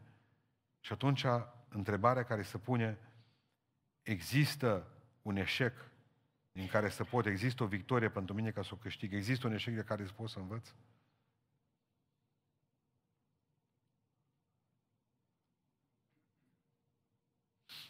O altă întrebare. Există în adevăr în pasajul ăsta ceva care mă afectează mult și mă enervează? Și atunci mi-aduc aminte că lucrul ăla nu l-am sfârșit și poate din tot psalmul ăsta, din psalmul întâi, ce mi se întâmplă? Îmi dau seama că mă deranjează tot ce începe duce la bun sfârșit. Îmi dau seama că și asta. Că ce te deranjează, că Scriptura nu numai direcționează, ea și deranjează. Și dacă asta mă deranjează cel mai tare, asta trebuie să o rezolv prima dată. Iartă-mă că am trei lucruri, patru cel puțin, care le-am promis, că mă încep de ele, m-am început de ele și nu le mai terminat, Doamne. Și atunci, mi se pare că e important.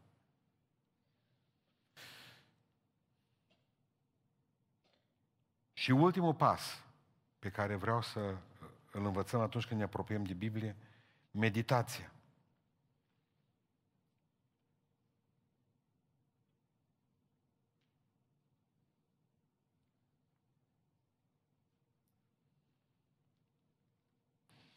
Ce înseamnă meditație? Nu mă ascultați încă o dată. Hai să mergem în Deuteronom 6, 6 cu 9. În 5 minute cred că terminăm. Pentru că e foarte important ca să pricepem Deuteronom 6, de la 6 la 9. Ascultați ce zice Dumnezeu către poporul lui. Și poruncile acestea 6 cu 6, Deuteronom, pe care ți le dau astăzi să le ai în inima ta.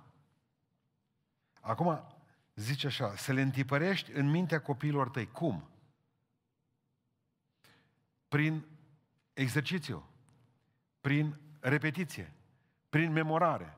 Bă, frătiuț, un psalm, ia de la tată tău. Corect? N-aveți ce face, că trebuie să stimulați, să-i stimulați cu ceva. Că până când le explicați că vor lucra aceste versete mai târziu în ei, dacă ești prun cu minte, ați făcut vreodată cu copiii voștri așa? Dacă ești cu minte, asta, asta și asta e. Dacă nu, te bate, te zvânturi. Ai zis așa? Bun? Bun. Ei, continuați. tot așa cu ei. Nu le dați până nu fac ceva. Și când vin la dumneavoastră cu psalmi, când vin la dumneavoastră cu versete biblice, dați-le. Poate că veți spune că sunt mercenar, dar când or să fie mai în vârstă, o să vă mulțumească. Și dacă nu o să mai fiți. Dacă nu o să mai fiți. Mergem mai departe. Să vorbești de ele când vei fi acasă. Când vei pleca în călătorie. Adică să vorbești în casă despre povestea asta. Să vorbești când vei pleca în călătorie despre, cu alți oameni despre ele. Pentru că, de fapt, ție îți vorbești când vorbești cu alții. De câte ori nu m-am pocăit eu când am predicat?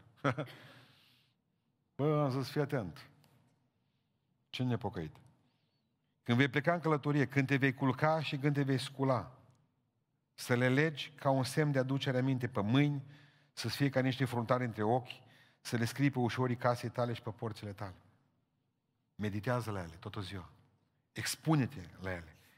Gândește-te la, la asta. Pentru că ideea copleșitoare acestei porunci este că Dumnezeu vrea să fie constant în mintea noastră. Constant în mintea noastră. Cuvintele Lui, ca să lucreze în noi, trebuie să fie în noi puternice. Fie ca El, cuvântul lui Hristos, zice la un moment dat Pavel în Coloseni, să locuiască în belșug în voi. Și așa că învățați-vă și sfătuiți-vă unii pe alții cu toată înțelepciunea prin psalmi, cântări, cântări de laudă, cântări duhovnicești, cântând Lui Dumnezeu cu recunoștință și cu mulțumire în toată, în toată inima voastră. Pentru că, de fapt, scoți afară pe gură ceea ce ai înăuntru. Ai Biblie? Biblie iasă din tine. Ai fire? Fire iasă din tine. În momentul în care mintea ta este inundată de cuvântul Dumnezeu, va fi ușor să trăiești în viața asta. Din ce cauză? Întotdeauna când vine dracul la tine, zici, poveste veche, asta o știu. Știu și cum să contracarez problema aceasta. Știu că n-am voie să mă duc acolo, știu că am voie să mă duc acolo. Și cuvântul în tine va zice nu și da continuu, nu și da continuu. Știți de ce oamenii aleargă toată ziua și cer sfaturi pe la unii sau pe la alții? De slab ceas. Că dacă voi ați citi Biblia cum v-am învățat în seara asta, n-ar fi mare nevoie de mine și nici de profeți. Dar pentru că noi nu ne ocupăm, noi credem că luăm hrana duminica aici. Fraților, asta nu-i benzinărie.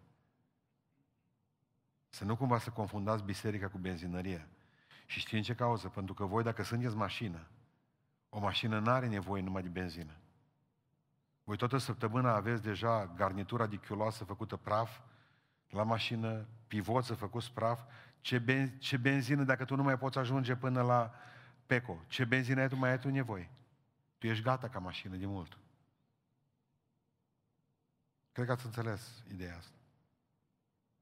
Dacă voi nu veniți puternici de acasă, predica mea știți cât vă ține? Până duminică seara.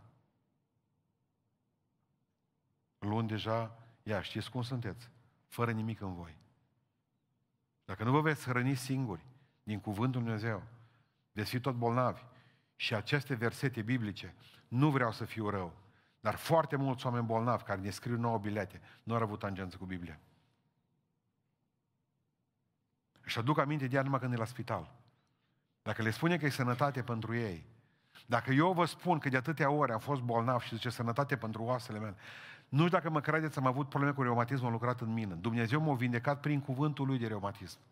Mi-am făcut analizele de ani de zile, dar am crezut când au zis, că știți de ce am crezut? De ce oamenii întâi cuvântul oasă-mă? Toate mă doreau. Am zis, nu o las atunci că te pun la încercare. Și am zis, eu cred că acest cuvânt poate în seara aceasta să, să, să se atingă de oasele mele. Sunt ani de zile de atunci, sunt complet vindecat. N-am nici urmă de reumatism în mine. La simpla citire și crezând cuvântul lui Dumnezeu din toată inima mea. Dar absolut din toată inima mea. Adică vreau să vă citesc că memorarea Scripturii Încă o dată vreau cu lucru care vreau să închei. Memorarea Scripturii, învățatul ei pe de rost, pasaje din Biblie învățate pe de rost. De fapt, asta este cheia câștigului. Pentru că nu poți medita la ceea ce nu ai aici. Și vă explic. Nu întotdeauna aveți Biblia cu voi sau când sunteți la muncă sau munciți, că sunteți pe bandă, lucrați la bandă, la ciuriburi sau unde mai lucrați la nu știu mai ce bun. La, dar aveți un verset în cap pe care l-ați citit și l-ați memorat ieri. Și în momentul ăla începe să gândiți la el. Și când gândiți la el și meditați la el, versetul respectiv începe să lucreze în voi. Și vă va aduce izbândă, putere, Duh Sfânt, o grămadă de lucruri. Puneți la încercare lucrul ăsta în seara asta. Învățați un verset biblic și mâine gândiți-vă la el. Și veți vedea ce se va întâmpla cu mintea, cu sufletul, cu trupul vostru. Schimbări dramatice. Și pe aceea veți spune data viitoare când ne întâlnim următoarea marți care va fi, veți vedea că Dumnezeu a lucrat în viața noastră extraordinar de mult. Memorarea, vreau să vă citesc din uh, John Orber. John Orber a fost unul cei mai mari profesori de, și uh, mi-am notat aici de la el ceva, uh, de profesor de teologie, de omiletică, de ștată de predicatori. Și spune John Orber următoarele lucruri. Memorarea Scripturilor este opera, o parte importantă a păstrării unei minți concentrate asupra lui Hristos. Scopul memorării Scripturilor nu este să vezi câte versete poți memora. Ne întrage pe unii, dăm la... Ca, ca mine nu știe nimeni. Bun. Ideea este ce se întâmplă cu mintea ta în procesul de repetiție, de repetare a Scripturii în minte. Când repetați afirmații din Scriptură, zice John Orberg, aveți gânduri diferite dacă ați fi, dacă ați urmări, decât dacă ați urmări o emisiune de televiziune. Corect. Pentru că în momentul în care auzi ce s-o vorbi toată ziua, bună ziua, prostiile alea care se spun, ale ți intră în cap și ale ți lucrează în, via- în viața ta. Dar în momentul în care tu ai ceva în cap, prin memorare, scriptura, în momentul în care nu mai e în cap, mă, mă, nu mai e în cap altceva, nici ce cauză, că deja creierul lucrează. La ceea ce ai băgat în, în, în tine, în Biblie. Și nu mai lucrează prostiile în cap. Că să nu cumva să credeți că ideea minciunii o pornit acum ea. Nu, a fost în capul dumneavoastră mai de multe idei de minți. În altă parte, ideea de a înșela, de a fura, nu vine dintr-o dată. Păi bă, acum am avut ocazia că văzui lucruri și am pus mâna pe el. Nu, nu, nu, nu, nu, nu. Acesta este un cumul de factori din spate. Din spate. Dar în momentul în care te-ai umplut cu cuvântul lui Dumnezeu, din spate, în momentul în care ajungi acolo și vezi că unul și-a pierdut portofelul, în momentul respectiv nu te gândești, mă, nu-i nimic. Nu, nu, nu. În momentul ăla, hai că ți-ai pierdut portofelul. De ce? O lucrat cuvântul. Vreau să vă îndrăgostiți de Biblie. Veți scăpa voi, cei care veți citi Biblia, așa cum a spus.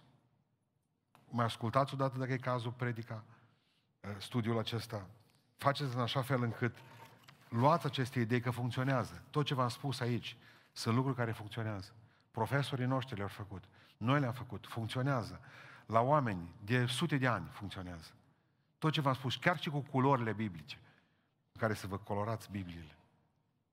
Pentru că El, cuvântul lui Dumnezeu, nu e Biblia de pe noptieră, ci ceea ce trăiești în viața ta.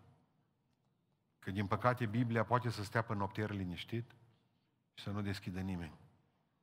Rugați-vă ca Dumnezeu să vă ajute să vă îndrăgostiți de Biblie. Și vă garantez că vă veți scăpa sufletele voastre și a familiilor voastre. Îndrăgostiți-vă de Biblie, pentru că nu există o altă șansă de mântuire în afara cuvântului Dumnezeu. Hristos prin cuvânt. Nașterea din nou, credința, vindecarea, puterea, Duhul Sfânt, libertatea și sfințenia le avem prin cuvântul Dumnezeu. Nu-L iubiți pe Dumnezeu mai mult decât iubiți Biblia Lui. Dacă n-ați avut treabă cu Biblia de o lună de zile, nici pe Dumnezeu nu-L iubiți de fel, vă spun eu. Dar de fel. De aceea, întoarceți-vă, cum spune omul Dumnezeu, la lege și la mărturie. Întoarceți-vă la cuvânt. Întoarcerea la cuvânt înseamnă libertate și înseamnă propășire pentru noi. Mulțumim Domnului pentru seara aceasta. Haideți să ne ridicăm în picioare toți Și fiecare se roagă pentru el și spune în felul următor, Doamne, ajută-mă să iubesc cartea Ta, să o citesc, să o studiez, să meditez la ea și mai ales, Doamne, să o aplic în viața mea. Ajută-mă, în numele Lui Iisus Hristos. Haideți cu toții să ne rugăm Domnului.